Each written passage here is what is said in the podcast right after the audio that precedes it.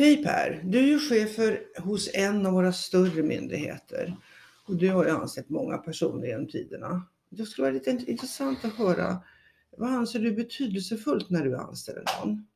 Mm. Det är att det finns eh, intresse för tjänsten, att, att den som söker tjänsten är påläst på vad den här tjänsten innebär och, och har ett intresse. Och det är ett ömsesidigt intresse, det är dels eh, intresse från arb- den potentiella arbetstagaren, men också eh, att den potentiella arbetstagaren ska kunna känna och ställa de frågor de behöver för att känna att den här tjänsten också är rätt, eller den här arbetsplatsen som den söker mm. känns rätt. Det är också viktigt för mig att, att ha olika kompetenser och, och erfarenheter och personligheter på, på, på den enheten som jag är chef över. Och det är ju också viktigt ur den aspekten att dels få en bredd, både då kön, kön och kompetenser, personlighet och erfarenhet, men också att man passar in i arbetsgruppen.